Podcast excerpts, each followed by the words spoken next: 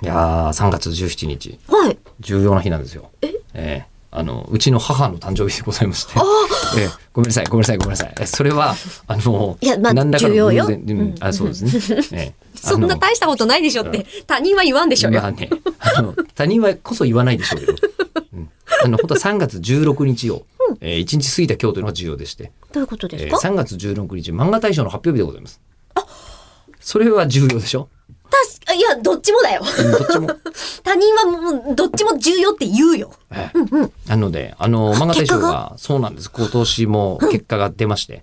えーなんならこれ収録している日が、はいえっ、と、さっき上で開票してたんですよ。あ、じゃあもう分かってる状態で、うん今、向こうに座ってるんです、私。うん座ってるんですけど、まだ誰にも言ってないんですよ。そういうことになりますよね。誰も言ってないという聞いてる皆さんまあ関係者は、その場にいた運営実行委員とか、本当にごく限られた人しか知らないはーん状態のやつでここで言うんですが、はい多分昨日ニュースとか出てるんで、あそ世間うの人そうですはねみんな知ってると思うんですけど、うんうんえー何だと思います全然全分然かんノミネなーいト。知らなくても適当に答えてることすらない。先生の秘密。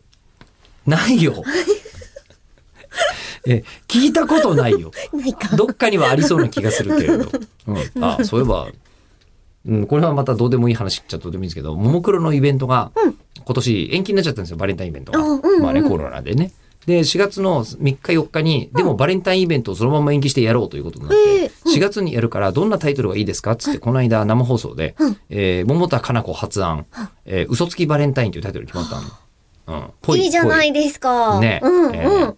もうアイドルデビュー曲っぽい。10年以上やってる 音楽の。え、その、その曲を引っ提げて、イベントやってほしでもいい。いぐらいだよ ね。うん、で調べてみたら「嘘つきバレンタイン」という漫画があったと。うん、漫画があった。うんでもあったけど別に大丈夫ですよっていう話にはなってるとうんうんいう話なんですけど、まあ、それを聞いた時にさっきの「先生の秘密」ありそうなタイト ルがそうねだよね。絶対どっかにあんな絶対あるのよあるけど先生の秘密じゃないじゃないんですよな。ね。うん今。年はあの「早々のフリーレン」という漫画にうん。なりまして早々のフリー遺伝。フリーレンフリーデン。フリーレン、フリーデン。うんえースノーデンシュノーデン。スノーデンは、あの、なんですかね、えっ、と、ミキリークスの人です。えーいろいろと、あの、ネット上から情報を抜いて、アメリカ政府がいろいろ情報を監視しとるぞって言って、アメリカから追われてしまったハッカーの人です。ああ、人の名前ね。人の名前です。うんえフリーデン。フリーレン関係ないです。あ、いや、フリーレンは関係あるんだ。うんスノーデンが関ス係ノなーい。デンが、関係ない。うん。うん。で、えースノーデンってあるよね。何にもつけてスないノ。ああ、美味しいね。えー美味しいですけど、今回は、あの、早々のフリーレンという漫画になりまして。うん、どんなのなんですかえっとね、あの、全部、ゲームクリアしちゃった後、うんエルフとかがどう過ごしてるかっていう話。えめっちゃ面白そう。ーということなので、えーもしご興味ありましたら手に取ってみてください。